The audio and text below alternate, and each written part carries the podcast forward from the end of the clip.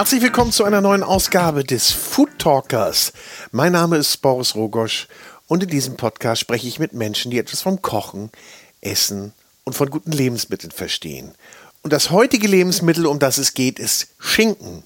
Besser gesagt Kartenschinken. Und der passt natürlich hervorragend in diese Zeit. Das ist Spargelzeit.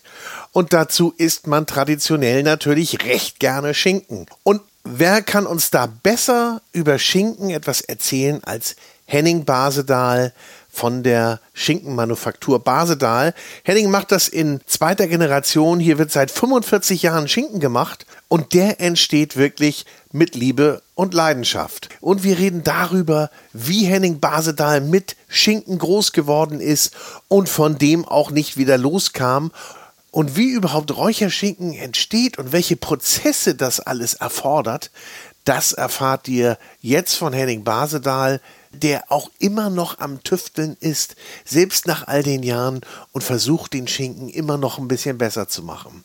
Also viel Spaß bei einem sehr emotionalen Gespräch mit einem leidenschaftlichen Schinkenproduzenten Henning Basedahl. Aber bevor es losgeht, kommt jetzt noch ein bisschen Werbung. Und da möchte ich euch natürlich ganz besonders meinen Lieblingsküchenladen, die Cucinaria in Hamburg empfehlen. Hier findet ihr 6000 Küchenartikel, Küchenmaschinen, alles, was ihr zum Kochen, Zubereiten und zum Servieren benötigt.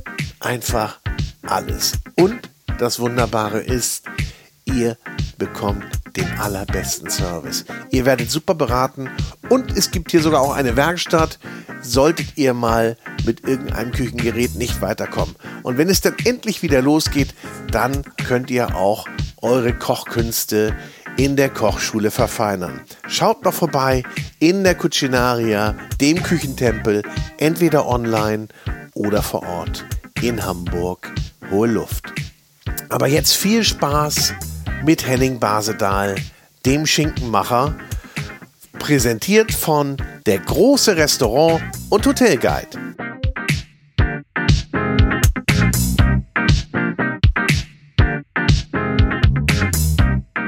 Herzlich willkommen zu einer neuen Ausgabe des Food Talkers. Ich bin heute zu Gast in der Schinkenmanufaktur Basedal genau. bei Henning Basedal. Moin Passt. Henning. Moin.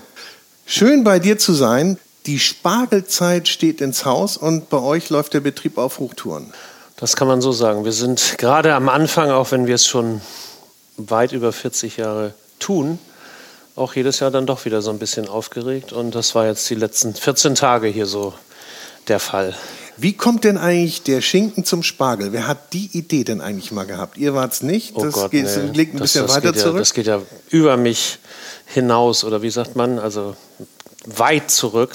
Ich denke mal schon, dass es eine norddeutsche Tradition ist, gerade mit Kartenschinken. Aber ehrlich gesagt muss ich da recherchieren und dich dann nochmal anrufen, um das ja. wirklich zu beantworten. Woran erkenne ich aber, dass ein Schinken gut ist? Du erkennst das, ich nicht. Wer hilft ja, mir dabei? Oder gibt es da so eine Faustregel? Ja, es ist eigentlich ist es, das Einfachste ist ja wirklich immer über die Zunge, also sprich kurz probieren. Das gibt eigentlich den, den schnellsten Aufschluss darüber, ob es für einen passt oder nicht. Optisch passt ja eine ganze Menge an Schinken.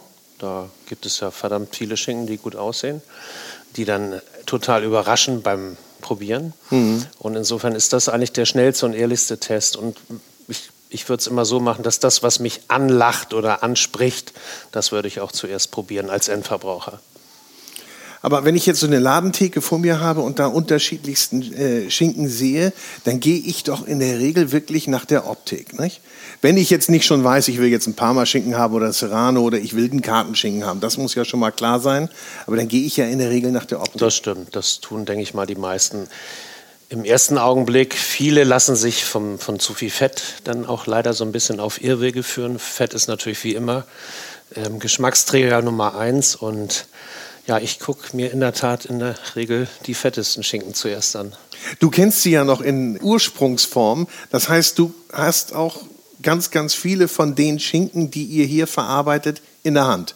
Oder du nimmst, machst mal die Druckprobe und zumindest die Sichtprobe. Ja, das machen wir hier letztendlich alle, weil das ein, ein Kriterium ist, was hier wie, wie Zähneputzen dazugehört.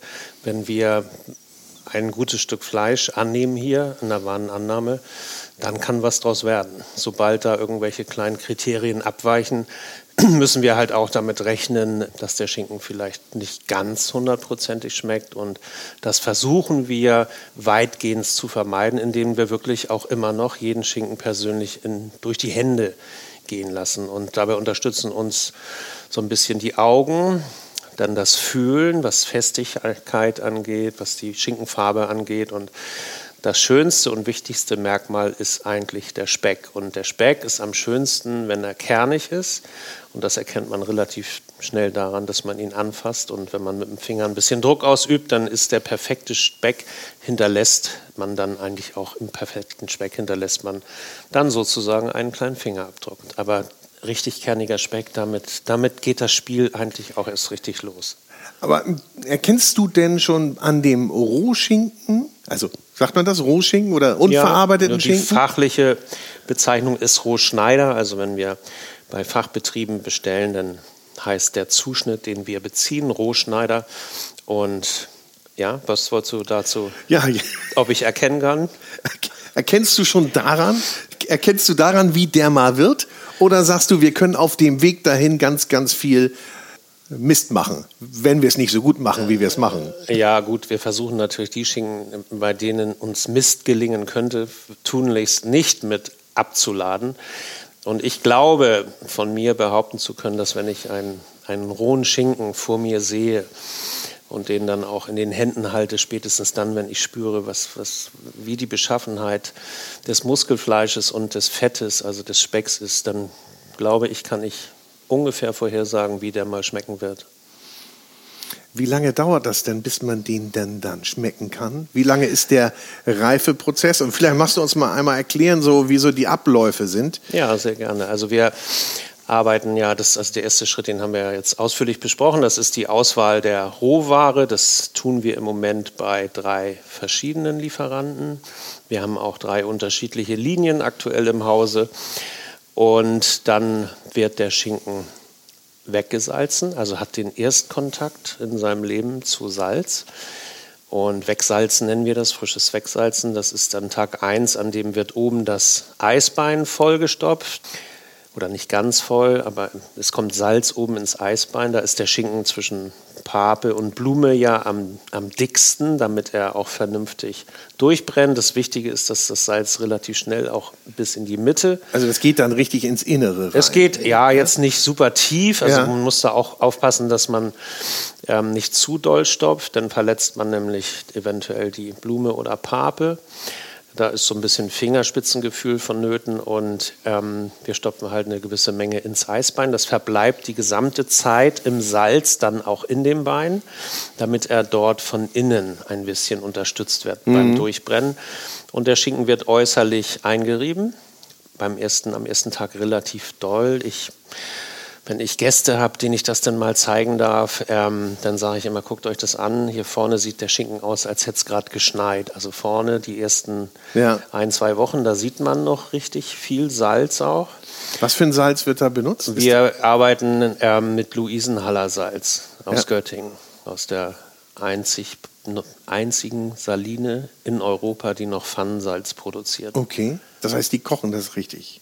Heißt das Pfannensalz? Das wird, ja, oder? das wird in Pfannen, in großen Pfannen erwärmt. Ich war erwärmt, nicht in der ja. Produktion, aber ich habe mir mal vor gut 15, 16 Jahren mal die, die Katakomben dieser Saline angucken dürfen. Ja. Also da, wo das Salz unten im Wasser letztendlich, da standen wir oberhalb dieses, dieses, dieser alten, weiß ich nicht, das war so alte Eiche und es war total, es war unglaublich. Und da haben wir dann diese uralten Gemäuer begucken können. Das kann man auch besichtigen. Und ja, irgendwann haben wir dann angefangen, mit denen auch zu arbeiten. Also wir verwenden das als auch übrigens privat zum Köcheln. Ja, mittlerweile. Okay, aber das ist ja so, ne, wie beim, wie beim Rotwein. Ne? Den Rotwein, den man trinkt, den soll man auch zum Kochen benutzen. Genau.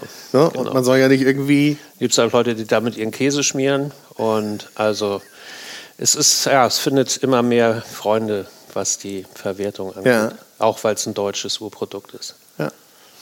Gut, dann sind wir Also wir, der Schinken liegt insgesamt sieben bis acht Wochen im Salz. Die kleineren Schinken brauchen manchmal nur sieben Wochen zum Durchbrennen, aber der Schnitt liegt eigentlich bei, bei acht Wochen. Und jede Woche wird der Schinken, also wir holen ja am Ende des Salzraums immer eine Wochencharge raus. Ja, ja. Das, was wir in der Woche verkaufen, dann muss man sich das vorstellen, dann entsteht da eine Lücke.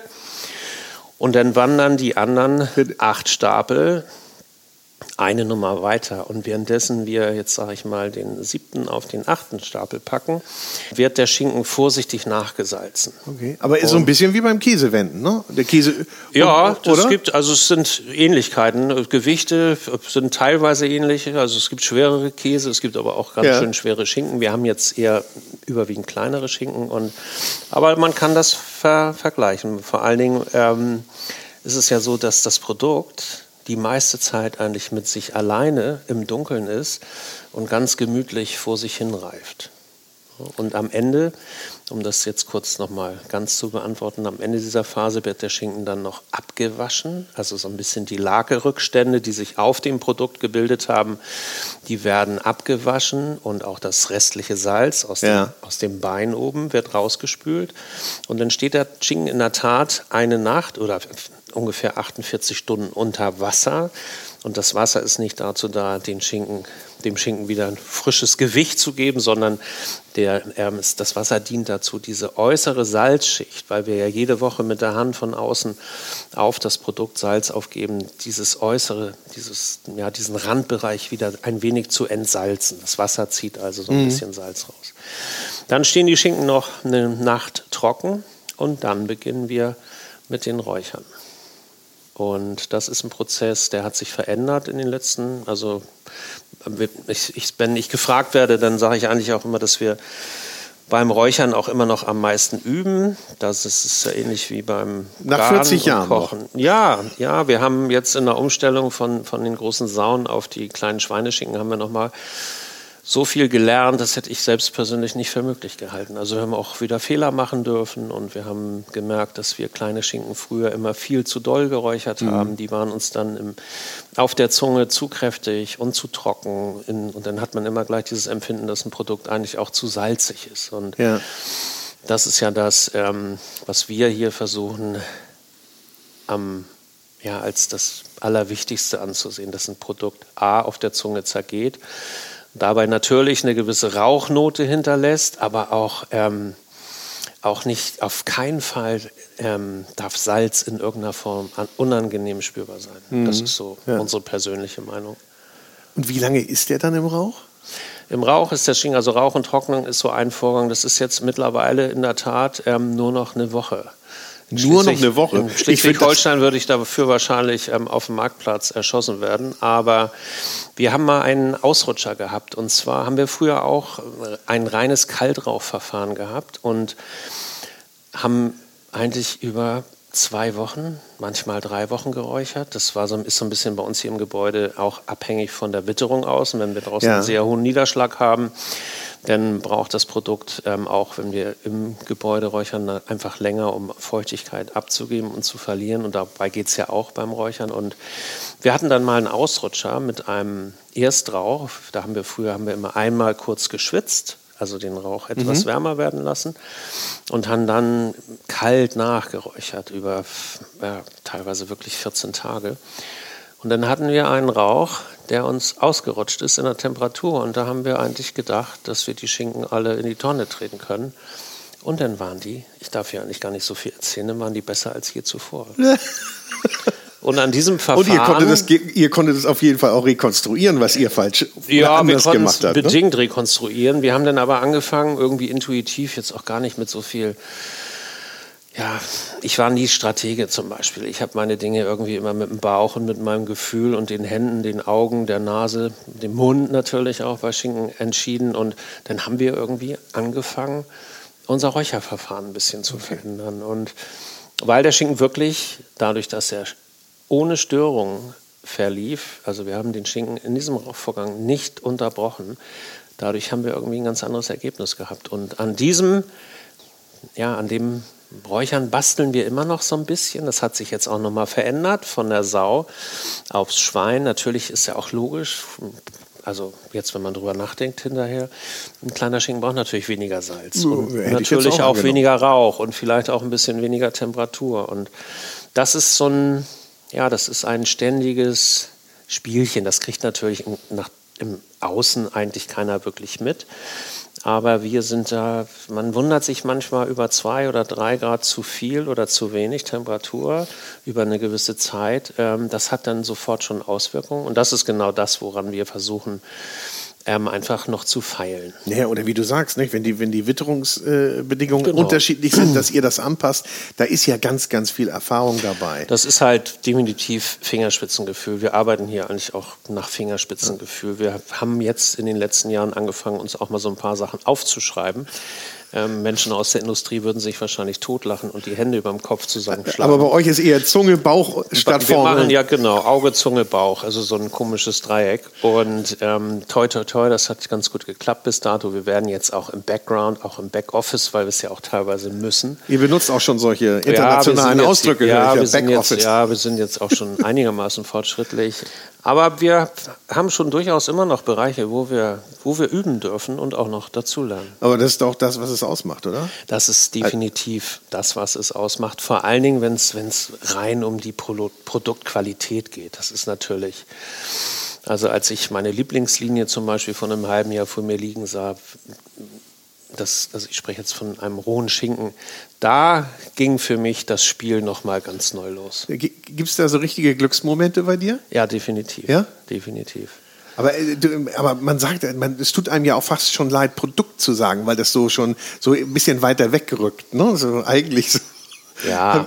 So, das wird so sachlich, aber eigentlich ist es ja eine ganz, ganz emotionale Geschichte. Es ist, also ich betreibe das Ganze doch ähm, ziemlich emotional, glaube ich. So arbeiten wir hier, so führe ich. Das ist in vielen Bereichen, ob nun mit der Kundschaft oder fürs Produkt oder im Erlebnis um uns herum, ist das oft toll, etwas emotional aufzuladen und auch zu bespielen.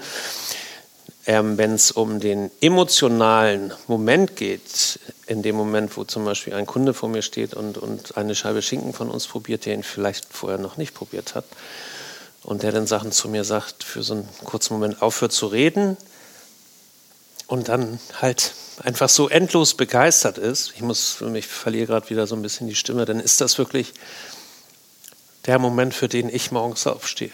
Aber das ist doch das Schönste, was man haben kann. Ich mache hier gleich mit. Ich bin auch ganz ergriffen. Wir, und wir durften oder wir durften ihn ja eben probieren und es ist wirklich, also ich fand es auch ein komplett anderes Erlebnis als, son als mein Schinkenerlebnis, das ich sonst habe. Weil sonst esse ich ihn auch nie so fein geschnitten, so zart und der, der, der, der er entwickelt ja ein ganz anderes, also die Textur ist erstmal ganz anderes und das Aroma ist ja ein ganz anderes. Es ist ja, ähm, ich weiß gar nicht, die, ja, die Oberfläche ist viel größer und dadurch kann viel, viel mehr passieren, nicht, mit dem Pro Produkt. Das stimmt. Also das, es ist leider auch so, ähm, dass das, was das Produkt eigentlich kann, dass das oft nicht abgerufen wird im Fachhandel. Und nicht umsonst ähm, sind wir hier um einiges teurer als, als unsere Mitbewerber vor der Haustür, weil ich immer behaupte, keiner in Deutschland ähm, geht mit Schinken so gut um, wie wir das hier tun. Und der Kunde bekommt hier bei uns im Hause auch genau das, was er haben möchte und auch genau nach seinen Wünschen zubereitet. Bei uns wird jeder Kunde persönlich bedient. Bei uns gibt es auch gerne mal 20 bis zu 60 Minuten Wartezeit zu den Feiertagen wie Ostern, Pfingsten und Weihnachten. Da wundert man sich, dass die Leute dann noch in der Schlange wirklich stehen und, und warten. Und natürlich, wenn jetzt nicht unbedingt gerade Corona ist, dann werden die von uns auch wir machen denen die Wartezeit dann auch relativ nett oder lecker. Das ist ja auch eine Sache, die man leider heute nicht so oft erlebt.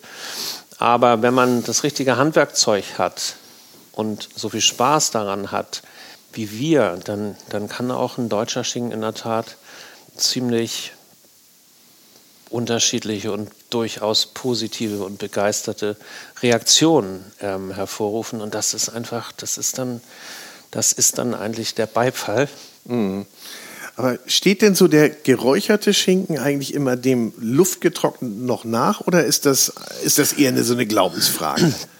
Also wir haben ja, wir haben beides im Hause. Wir haben, wir haben einen San Daniele bei uns im Laden. Ich habe es mit höchster Liebe aus dem Zillertal zum Frühstück einen unglaublich guten Speck, den ich im Urlaub, mein bester Freund hat da eine Hütte und dann habe ich im Urlaub irgendwann mal einen Speck mitgebracht, den man mir gar nicht verkaufen wollte und dann hat es weitere drei Jahre gedauert. Ähm, da habe ich dann gleich, bin ich gleich am zweiten Tag in diese kleine Metzgerei gefahren und habe dem dortigen Inhaber gesagt, ich bin jetzt eine Woche da und ich verlasse das Tal nur wieder mit Speck ich fahre nicht wieder ohne deinen Speck. Und ich wollte 40 Kilo haben und bin dann eine Woche später mit 20 Kilo wieder aus dem Zillertal entflohen. Und seitdem dürfen wir unter anderem auch Zillertaler Speck verkaufen. So, deine eingehende Frage, was hast Luft getrocknet ja, gegen, gegen genau, Luft getrocknet Glaubensfrage. Ist natürlich, also ich, ich persönlich liebe luftgetrocknete Schinken. Ich habe, für mich ist das wenn ich für den Laden unten ein St. Daniele putzen darf, dann ist das für mich so ein Moment, ich brauche dafür ganz locker, bis ich den richtig hübsch fertig habe, zwischen 10 und 15 Minuten. Natürlich auch, weil ich am Messer nicht mehr ganz so routiniert bin, wie ich es mal war, aber auch, weil ich das mit einer Hingabe betreibe und mich dieses, dieses, wenn du was Gutes in den Händen hast und, und das dann vielleicht auch erkennst, mhm. dann möchtest du doch genauso viel da rausholen, auch aus einem Produkt, was ein anderer Mensch mit viel Liebe hergestellt hat, da möchte ich doch denn das Gleiche erzielen wie fürs eigene Produkt. Und das mhm. hat dann auch, das hat fast was Meditatives. Und, mhm. und diese Liebe zum Produkt oder die Liebe zu unserem Beruf, die habe ich vor weit über 20 Jahren von meinem persönlichen Mentor gelernt und erleben dürfen. Und darum geht es eigentlich im, im großen Spiel mit den Lebensmitteln. Es ist, wenn man mich fragt, und ich bediene ja nur ein ganz kleines Feld, aber es ist der Beruf mit den größten Möglichkeiten, sich zu bespaßen, weil es so viele schöne Kulturen und Regionen und, und Besonderheiten gibt. Und dann gibt es in der Region ein tolles Brot oder einen schönen Wein oder was weiß ich, kurz vor den Alpen einen der besten Käser überhaupt. Ähm, das ist und, nee, nee, und das ist ja auch das schönste, eins der schönsten Themen, über die man reden kann. Ne? Richtig. Also Wetter Talk muss man nicht unbedingt haben. Das, davor sollte eigentlich der, der Genuss-Talk kommen. Der Genuss-Talk. Ja, ja, Und, und das ist ja irgendwie bei uns, äh, stelle ich auch immer wieder fest, in Deutschland ist es natürlich auch so weniger ausgeprägt als in südlicheren Ländern, wo man sich ganz anders damit beschäftigt. Wie ist es denn bei dir, wenn du siehst, dass einer, ich sag mal, dein Schinken ähm, so einfach so weg ist und ja, dem nicht die Wertschätzung entgegenbringen. Ja, gut, Bist du, du da beleidigt? Nein, ach Quatsch, du kannst ja nun nicht jedem Menschen ähm, die gleiche Hingabe wünschen. Also es gibt natürlich, es gibt auch ähm, Situationen, wo ich halt beim Essen vielleicht nicht das mitkriege. Das weiß man doch von sich selber, was das Produkt eigentlich verdient hat, wenn man stressbedingt zu viel oder auch zu schnell ist. Aber wenn man die Muße und die Zeit hat und dann auch die Besinnung für den Moment, dann ist es definitiv so, dann, dann ist halt wirklich, ja, dann kannst du so schöne Dinge erleben. Und natürlich ist das Gegenüber sehr wichtig. Und da habe ich ein, ja, ein da habe ich sehr viele nette Stunden mit unserem gemeinsamen Käsefreund verbracht und ähm, Meistens. Den wir hier ja auch schon im Interview hatten, genau, Thomas Breckle von Yamai. Genau. Ja, ja. Also ihr kennt euch, aber ihr kennt, kennt ihr, ihr kennt euch aber nicht über, ich sage jetzt mal das Produkt, sondern ihr habt euch so irgendwie mal. Ja, wir sind uns, wir sind uns hier in Hamburg über die Füße gelaufen. Ich kann jetzt nicht mal, nee, ich will hier eigentlich gar nicht erzählen, wie das genau kam. Aber ich habe dann irgendwann meinen ersten Urlaub ja. im Allgäu gemacht und dann habe ich nur beschlossen, dass ich den Kamerad weiter betreue und seitdem ja. sind wir ziemlich dicke Freunde und natürlich ist, ist unser, sind unsere Treffen immer begleitet vom, ja, von wunderbarstem Essen. Ich, wir haben jetzt letzten Freitag, durfte ich auf meiner Süddeutschland-Tour dann noch im Allgäu kurz anhalten und Freitagabend gab es dann unsere beliebte Spargelnudel. Also wir haben nicht mit Schinken angespargelt, sondern mit einer Spargelspaghetti und ganz simpel noch eine Petersilie dazu und einen guten Bergkäse drüber und dann gab es ein Glas Weißwein und dann braucht es für den Moment auch nicht mehr. Es kann so einfach sein. Aber auch nicht weniger. und ja, jetzt hast du die Vorlage natürlich gegeben. Und wie genieße ich am besten euren Schinken? Ich finde, das ist, das ist ähm, so ein bisschen eine Jahreszeiten und auch eine Tagesfrage. Es gibt Momente, ähm, da habe ich Bock manchmal morgens wirklich auf ein ordinäres Schinkenbrötchen mit einer guten Butter.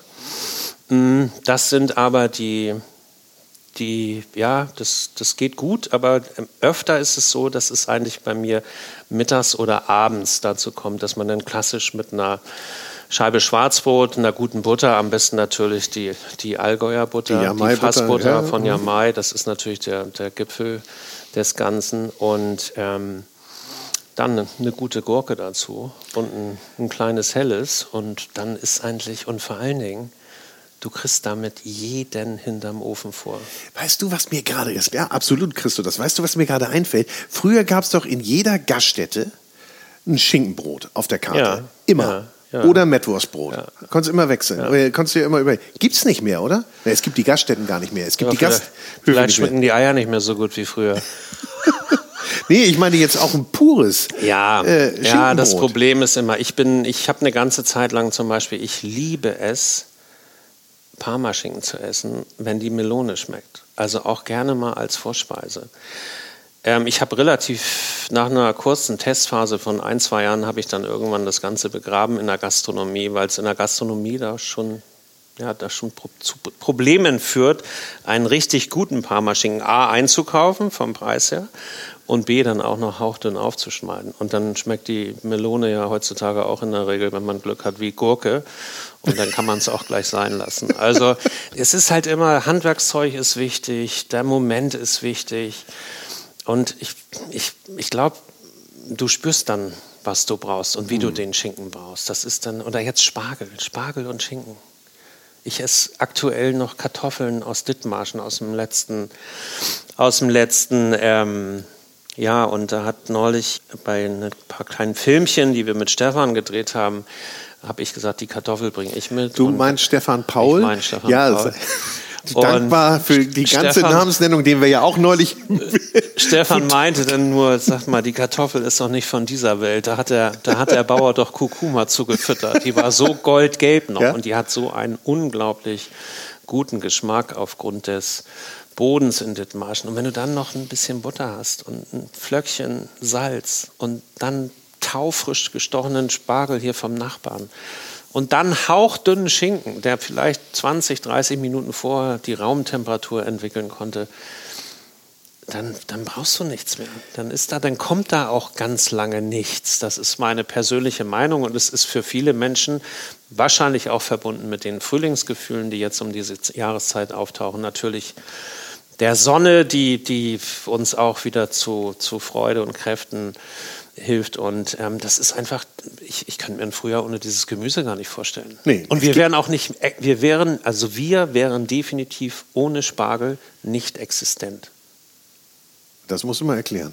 Du, das ist relativ schnell erklärt, weil wir 50 Prozent unseres Jahresumsatzes in der Spargelzeit machen. Ja? In den Monaten März, April, Mai und Juni. Das ist ja im März beginnt ja. es mit ausländischem Spargel. Da müssen wir jetzt nicht so wahnsinnig drauf eingehen, aber die in den Großstädten, wenn das Wetter passt und der Cappuccino an der Hauswand in der Sonne schon schmeckt, dann fängt man in der Großstadt an, Spargel zu essen.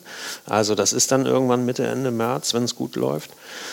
April kommt der totale Durchbruch dann natürlich mit dem deutschen, mhm. mit der deutschen Ernte. Und das war ja letztes Jahr ein, ein Riesenfiasko, als keiner wusste, wer denn diesen Spargel aus den ja, Böden steckt, ziehen ja. sollte. Mhm. Trotzdem ist es ja dann relativ doch glimpflich und gut durchgelaufen. Und im Frühjahr entsteht so eine Lust. Und die Lust ist, die nach meiner Meinung ist auf, auf draußen sein, auf gutes Wetter, auf dieses Gemüse und einfach auf Lebensfreude. Und das ist, ist, das ist doch auch mit die schönste Jahreszeit im Jahr. Das ist ja so, als ob du, als ob du ein junges Fohlen rausgibst auf ja. die Weide oder junge ich, Tiere. Ich empfinde das auch so. Und ich fühle mich auch immer wie ein junges Fohlen. Und dann, das ist, sind einfach Momente, die, die gehören dazu, wie, wie das Atmen. Und wir haben halt dort den höchsten Umsatz. Und unsere Produktion ist mittlerweile viel zu aufwendig und zu teuer. Wir könnten von den anderen Monaten definitiv nicht leben. Okay, ja. Wo bekommt man denn euren Schinken überall? Also das ist relativ einfach abzubilden. Man kann sich A übers Internet einwählen mit der Postleitzahl, dann kriegt man Empfehlungen in seiner Region. Generell ähm, liegen wir da, wo, wo man ein bisschen mehr Spaß hat mit Lebensmitteln. Unser Schinken gehört dann auch zumindest in Deutschland zu den teuersten Schinken. Ins Regal. Wir, wir sind halt seit 10, 15 Jahren der teuerste, teuerste deutsche Produzent für Kartenschinken. War auch ein klares Ziel, also war auch, weil das letztendlich auch den Druck auf die Qualität erhöht. Und wir bedienen noch den deutschen Feinkosthandel. Das, der zeichnet sich leider überwiegend in Süddeutschland ab. Da sind wir hier oben im Norden ja etwas dünn besiedelt mittlerweile. Und ja, ansonsten ist, sind selbstgeführte Edekaner heutzutage ähm, ein sehr ernstzunehmender Handelspartner, weil die gewisse Dinge dann doch anders gemacht haben als kleinere Mitbewerber, nämlich sich dem, den Spezialitäten etwas offener zu widmen und das zu versuchen, auch wenn die letztendlich auch viele nur an der Oberfläche kratzen und das Spiel nicht zu Ende spielen. Das ist das, was ich hier oben in Norddeutschland immer so ein bisschen verurteile. Ohne meinen Hamburger Kunden jetzt hier auf den Schlips treten zu wollen, ähm, gibt es definitiv im Süden mehr Menschen, die dieses Spiel in Perfektion auch ja, beherrschen. Mhm. Und es liegt natürlich dann auch wie immer an, an, an, am Einkommen und auch ein bisschen am Endverbraucher, an der Esskultur. Kann natürlich auch sein, dass, dass die Kameraden im Süden, die sind ja, die fahren ja eher mal nach Mailand, nach Bozen, ja. an den Gardasee und erleben dort natürlich die italienische oder auch um die Ecke die französische Esskultur eher, als wenn wir ja, also vor zehn Jahren bin ich noch nicht nach Dänemark gefahren zum Essen. Das kann man ja heute auch machen.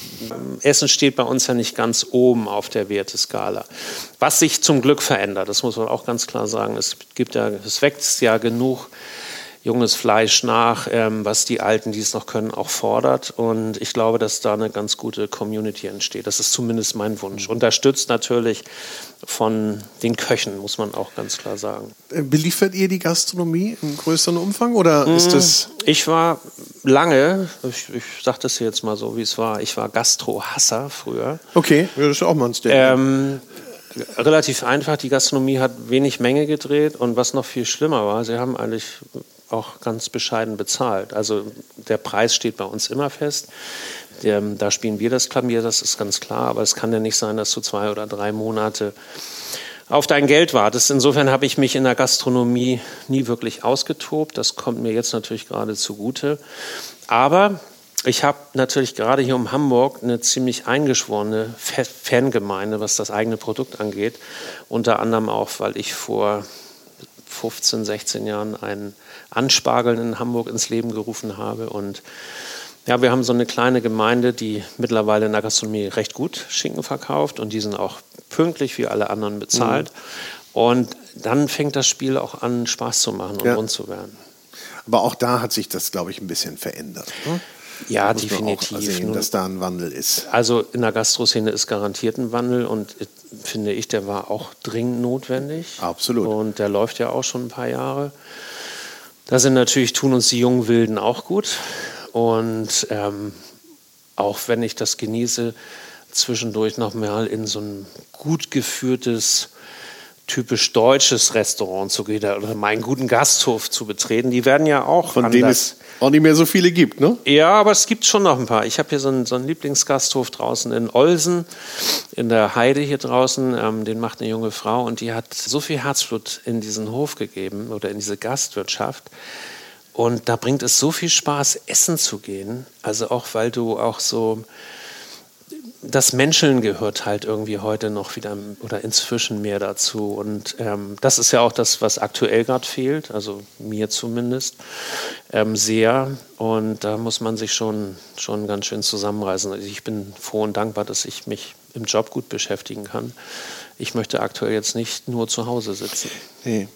Und wie du sagst, da du die Gastronomie nicht im großen Umfang belieferst, hast du da natürlich auch keine starken Einbußen gehabt. Ja. Wie war denn sonst das, das Konsumverhalten? Ich meine, ich glaube, weil wir gerade bei den Vertriebswegen waren, ein Online-Shop startet ja. jetzt bei euch, also genau. auch damit unsere Hörer euch dann auch euren Schinken dann auch aus Süddeutschland bestellen können, wenn sie denn nicht irgendwo ein Feinkostgeschäft in der Nähe haben. Genau, also wir müssen jetzt, also es gibt eigentlich, es gibt so ein paar Gründe, warum ich jetzt mich habe breitschlagen lassen, dass wir im Kleinen selber direkt verkaufen. Der eine Grund ist, dass wir in der Branche ein Riesenproblem haben. Es gibt ziemlich schweren Nachwuchs hinter der Theke. Das merkt man relativ schnell, wenn man dann wirklich mal Fragen stellt zum Produkt und man hat einfach verschlafen. Der deutsche Facheinzelhandel hat definitiv die letzten, ich würde mal sagen, die letzten 30, 40 Jahre verpennt, unseren Beruf sowohl vom Themenumfeld über die Bildung und Fortbildung als auch über das Gehalt und Arbeitszeiten mhm. sexy zu halten. Ja. Der Job ist nicht sexy.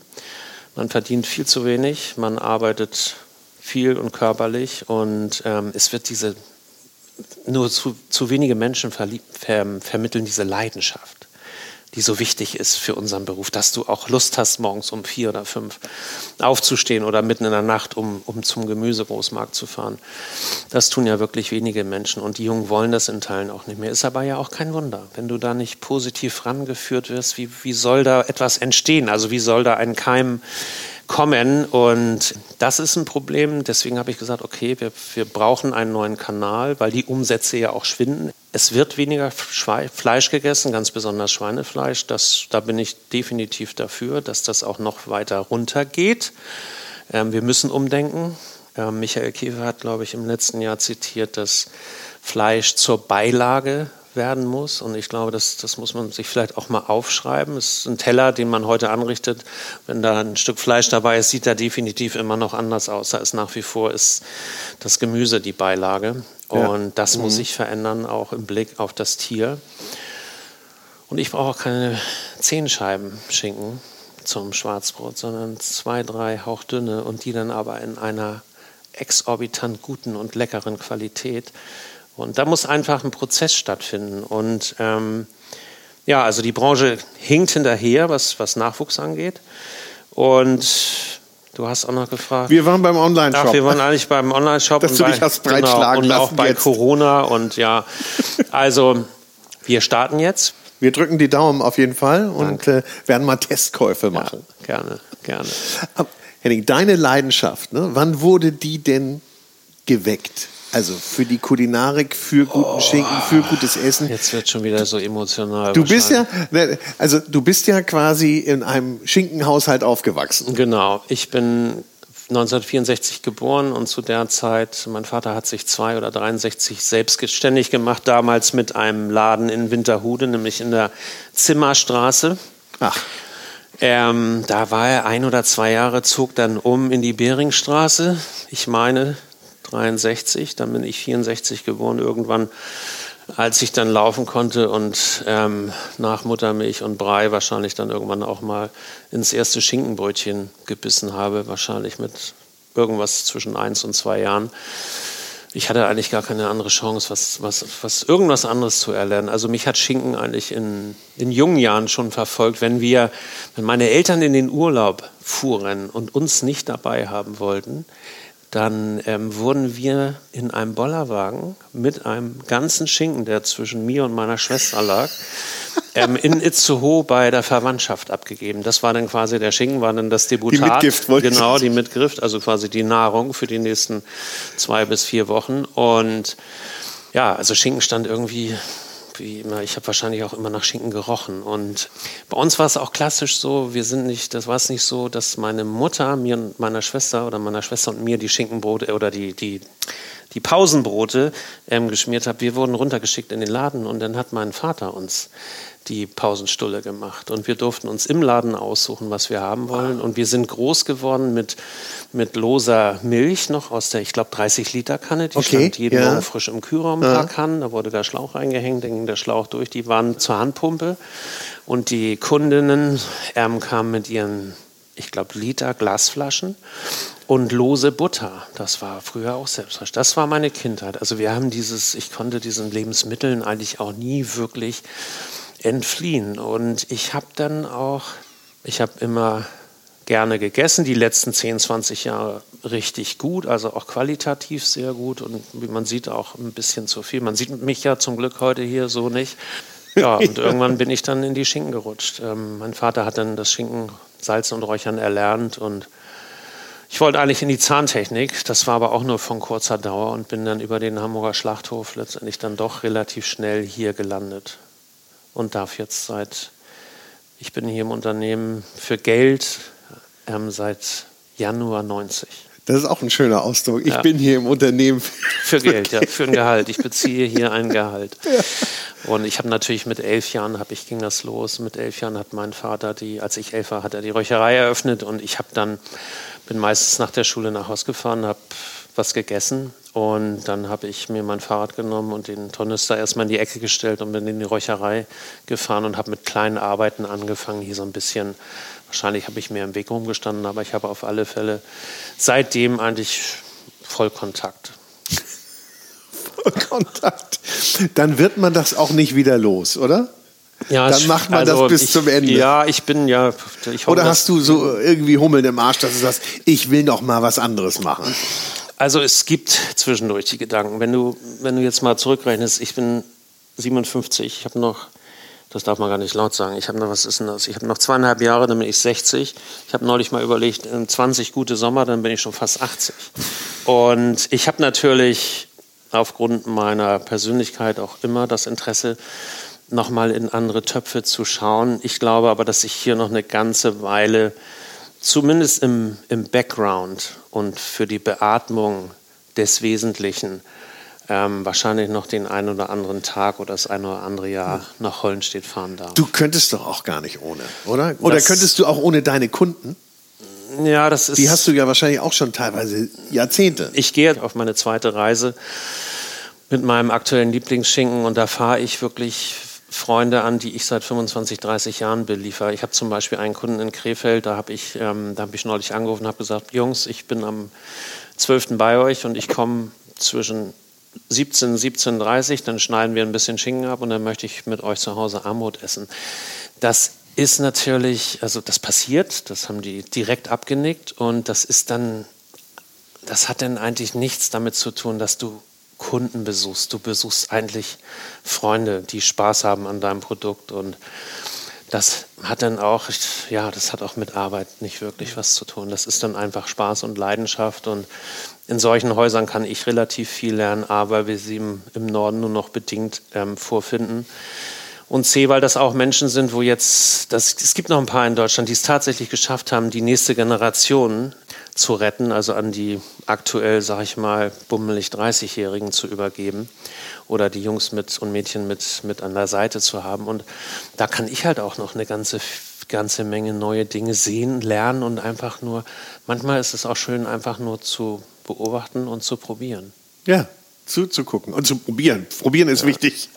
Also, es, also wenn du auf Vertriebstournee gehst, haben wir jetzt gelernt, besuchst du größtenteils Freunde. Ja, also ja, in der ich Tat. Meine, das ist ja ich, grandios, oder? Ich war letzte Woche in München und in München hatte ich meinen Einstieg in die deutsche Feinkostszene. Hm. Beim Käfer.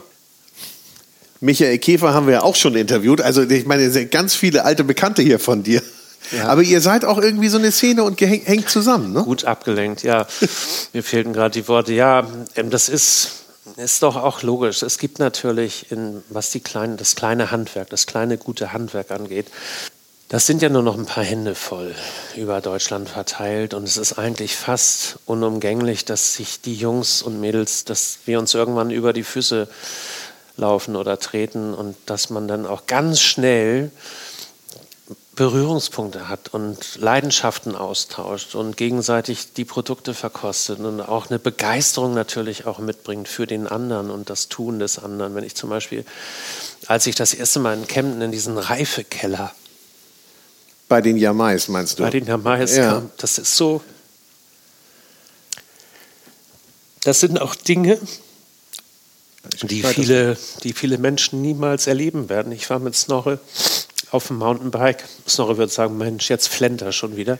Wir waren mit dem Mountainbike unterwegs ähm, und wir haben Käsereien besucht. Da wird, der, wird die Milch, die Morgen- und die Abendmilch, warte mal, nee, die Abend- und die Morgenmilch, so rum, ist ja rein logisch, noch über dem Kupferkessel warm gemacht. Und da habe ich, da ich Geschichten erlebt, die, die erzähle ich jetzt nicht, weil sie eh keiner glauben würde. Und sowas wird die Menschheit, das werden die meisten Menschen niemals sehen.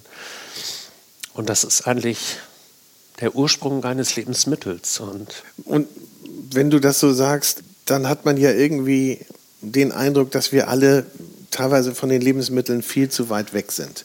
Dass wir eigentlich irgendwie so konsumieren und es zu uns nehmen und dass wir ja ich sag mal so neudeutsch, die richtigen Provider brauchen wie dich, die einem sowas näher bringen. Wenn ich das so übertrage, dann müsste ich mich ja eigentlich viel, viel mehr meiner freien Zeit oder meiner Zeit damit beschäftigen, wo kriege ich das richtig gute, tolle Produkt her, das einmal mit Liebe gemacht wurde und das ich dann auch ganz anders genießen kann. Klar, das ist natürlich, ich denke mal, das ist in großen Teilen der Zeit geschuldet, in der wir alle leben. Das geht mir auch oft genauso, dass man für den Moment irgendwem oder irgendwas hinterher eilt oder meint, in diesem Zug der irrsinnigen Geschwindigkeit und der Technologie mitfahren zu müssen. Und wenn du oben in den Bergen unterwegs bist, ich, ich kenne das, also ich, das ist für mich eigentlich das beste Beispiel.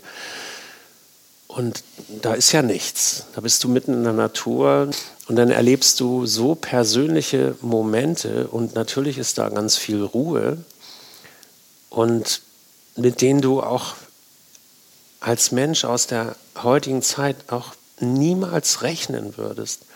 Und das ist so, natürlich macht das was mit dir und es macht dich nachdenklich. Und ich habe mit Snorre auch oft über das nachgedacht, was wir in den letzten Jahren gemacht haben. Und ich habe vor fünf Jahren auch angefangen zu erzählen, dass wir irgendwann weniger Schinken herstellen werden. Mhm. Weil ich auch in Teilen einfach noch ein bisschen besser werden möchte. Und ich habe immer hinter meinem Produkt gestanden, egal wann wir was produziert haben. Und wir haben immer viel Freude und Erfolg auch mit unserem Schinken gehabt und auch wahnsinnig viel Spaß dabei. Und das, ist, das alleine schon ist ja auch viel wert.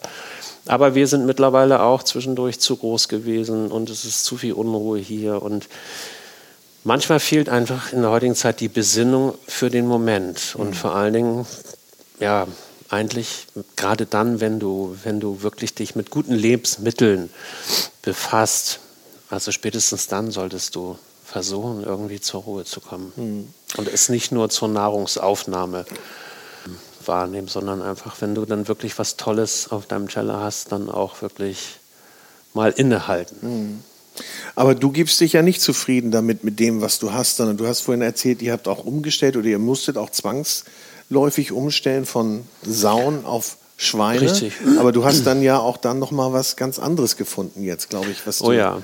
du, was du, du sagtest. Sprichst, du sprichst von meinem absoluten Liebling und für mich war das einer der schönsten Tage in den letzten Jahren, war der 30. November 2020. Da habe ich nämlich das erste Mal ganz bewusst, da wirklich bewusst, die ersten Schinken probiert aus der Susländer Linie, die wir vor 10, 12 Jahren schon mal zwischen den Händen hatten und damals aber die Dinger einfach, wir sagen immer, zu Tode geräuchert haben.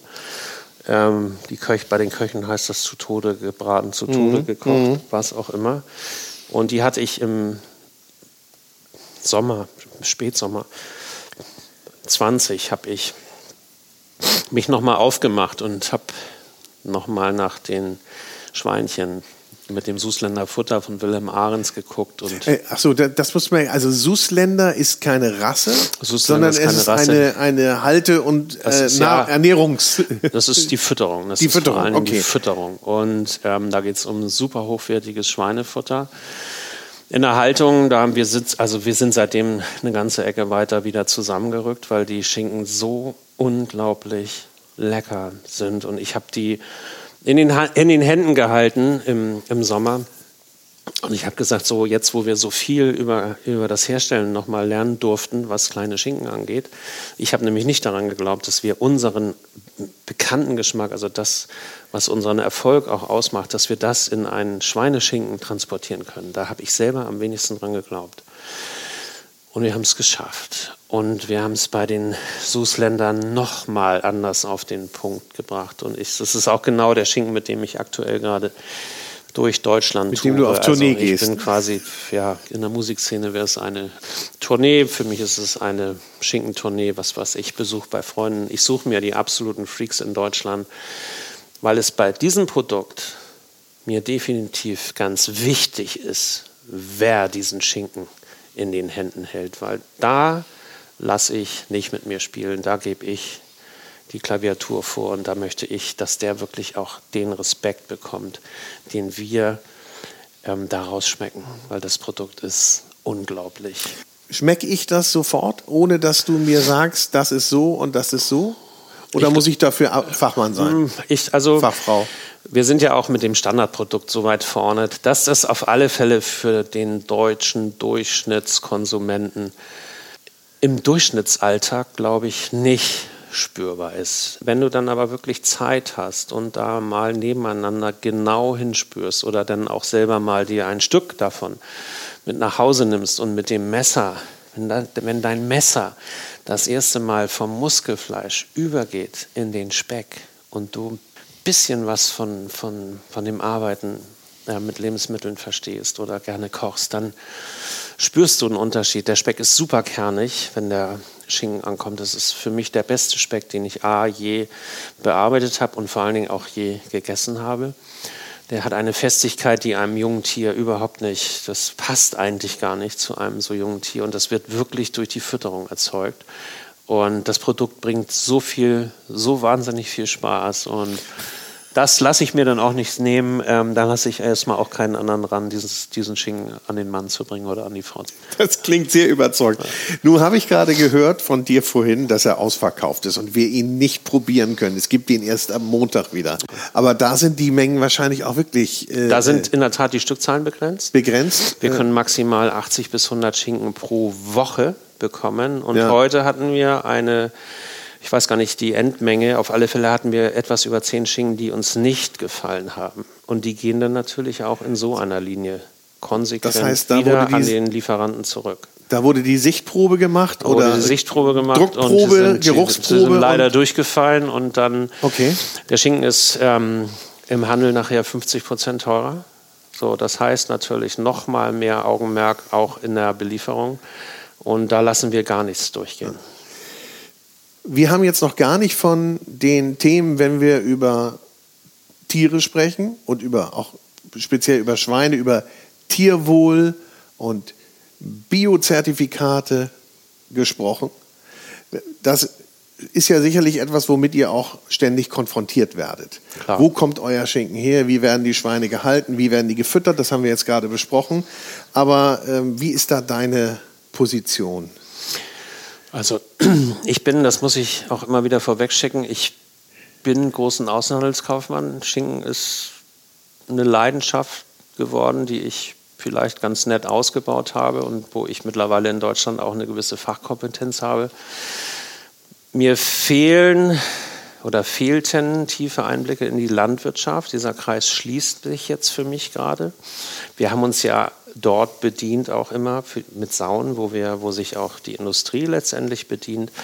Wir haben auch nie, wir haben, warum auch immer, das war gar nicht, das war keine Taktik. Wir haben nicht von der, wir konnten die Geschichte vom Tier nicht erzählen, weil wir auch zu wenig wussten und wir haben sie auch nicht erzählt. Bei uns ging es immer los mit unseren Handgriffen, mit dem Aussuchen der guten Schinken und das haben wir immer, das habe ich perfektioniert bis ins Letzte und ich habe immer hinter dem stehen können, was ich produziert habe. So, und im Moment ist es aktuell so, ich lerne gerade, dass draußen viele Dinge passieren, weil der Mensch sie hören möchte, weil die Medien gute Stories daraus machen können und wo die Handwerker, also sprich die Landwirte oder auch die, die Erzeugergemeinschaften oder auch ein Schlachthof, die Hände über dem Kopf zusammenschlagen, was einige Wünsche eigentlich qualitativ, also vor allen Dingen lebensmittelqualitativ, mhm.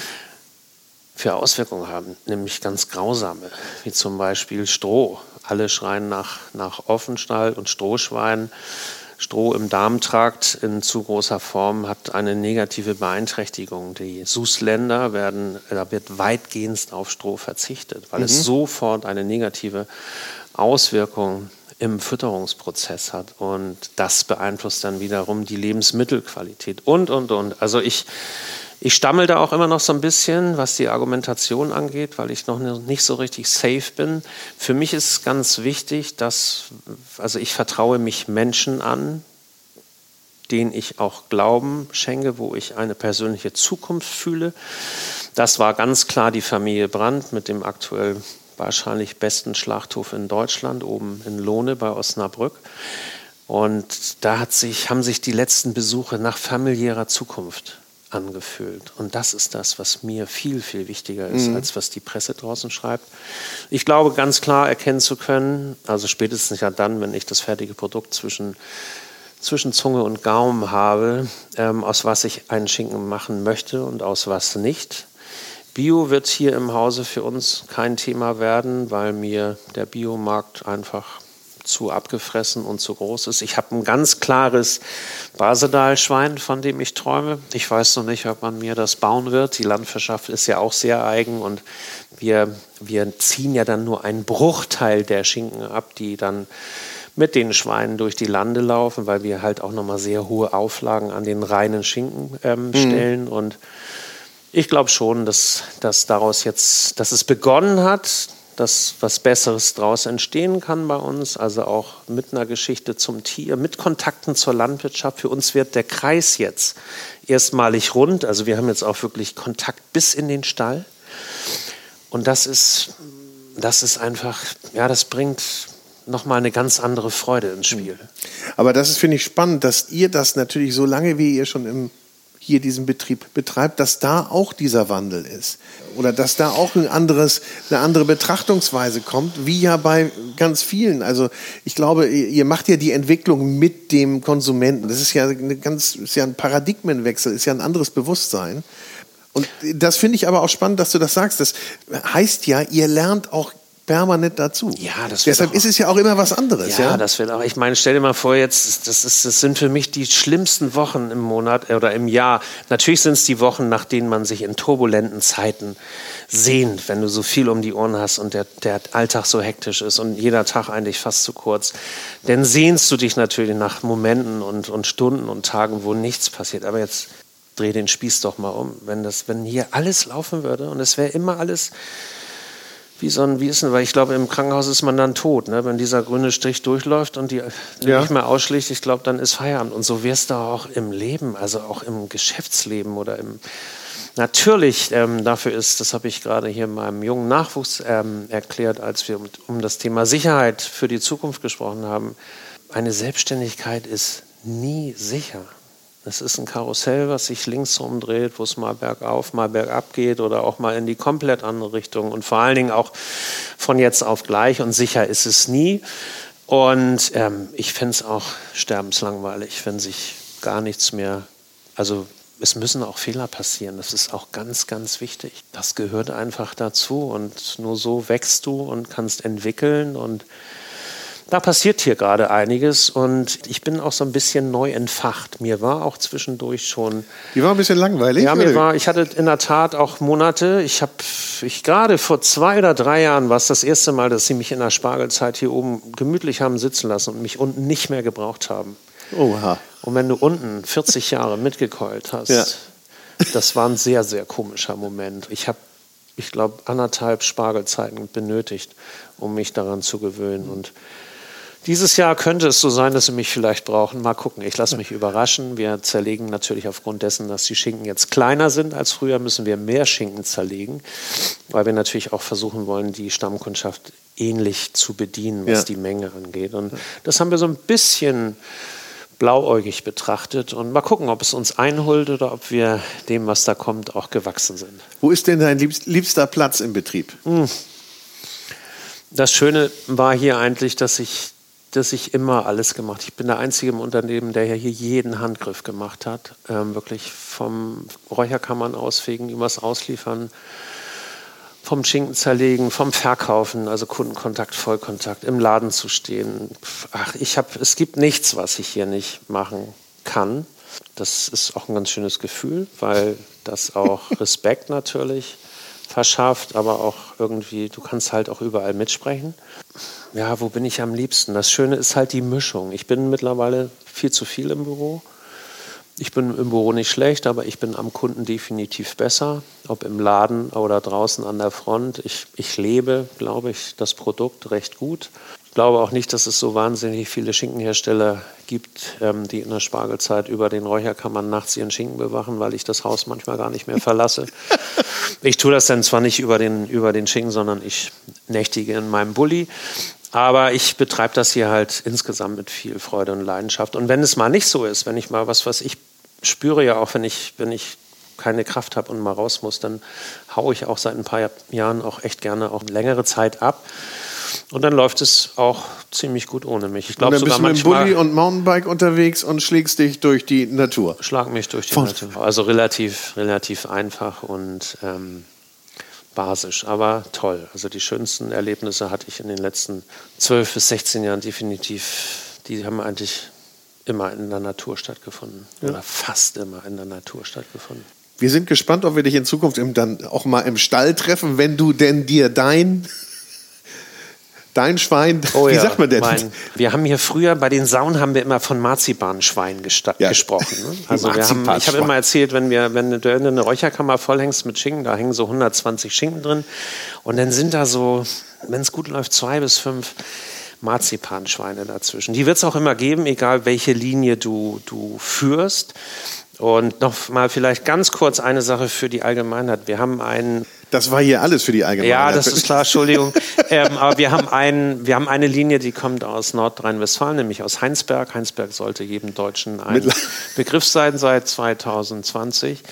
Und das ist ein Hof, ein Landwirt, der fünf verschiedene Haltungsformen auf ja. seinem Hof praktiziert. Und er behauptet von keiner, sie sei die beste. Alle wow. haben vor- und Nachteile. Und so ist es bei Tieren, so ist es bei Rassen.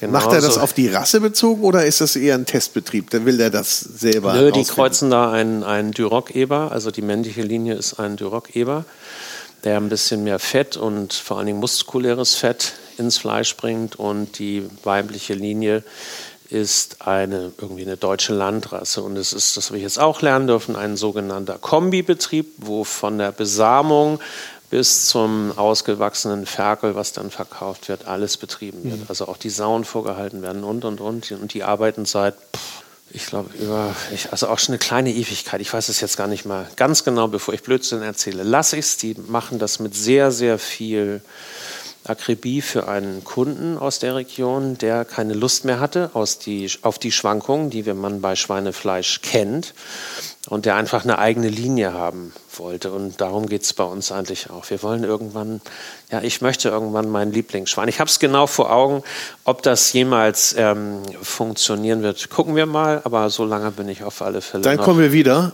Super gerne. Henning Basedal, herzlichen Dank. War super was du uns hier für Einblicke in den Schinken gegeben hast. Und Gerne. Es war sehr, sehr emotional und ja, sorry. sehr ergreifend. Überhaupt nicht sorry, weil ich meine, das zeigt die echte Leidenschaft für das, was man tut. Vielen Dank, Henning. Sehr gerne. Tschüss. Tschüss. So, das war's mal wieder. Ich sage vielen Dank fürs Zuhören. Schön, dass ihr beim Food Talker dabei seid. Freut euch auf die nächste Folge und ich bin sicher, ihr habt ein bisschen Appetit auf Schinken bekommen. Aber denkt dran, wir freuen uns auch sehr über euer Feedback und eure Kommentare und natürlich auch, wenn ihr den Food Talker abonniert und weiterempfehlt. Diese Episode des Food Talkers wurde präsentiert von Der große Restaurant und Hotel Guide. Ein Guide für Gäste mit Informationen und Inspiration, für Menschen mit Leidenschaft für kulinarischen Genuss. Bis zum nächsten Mal. Tschüss.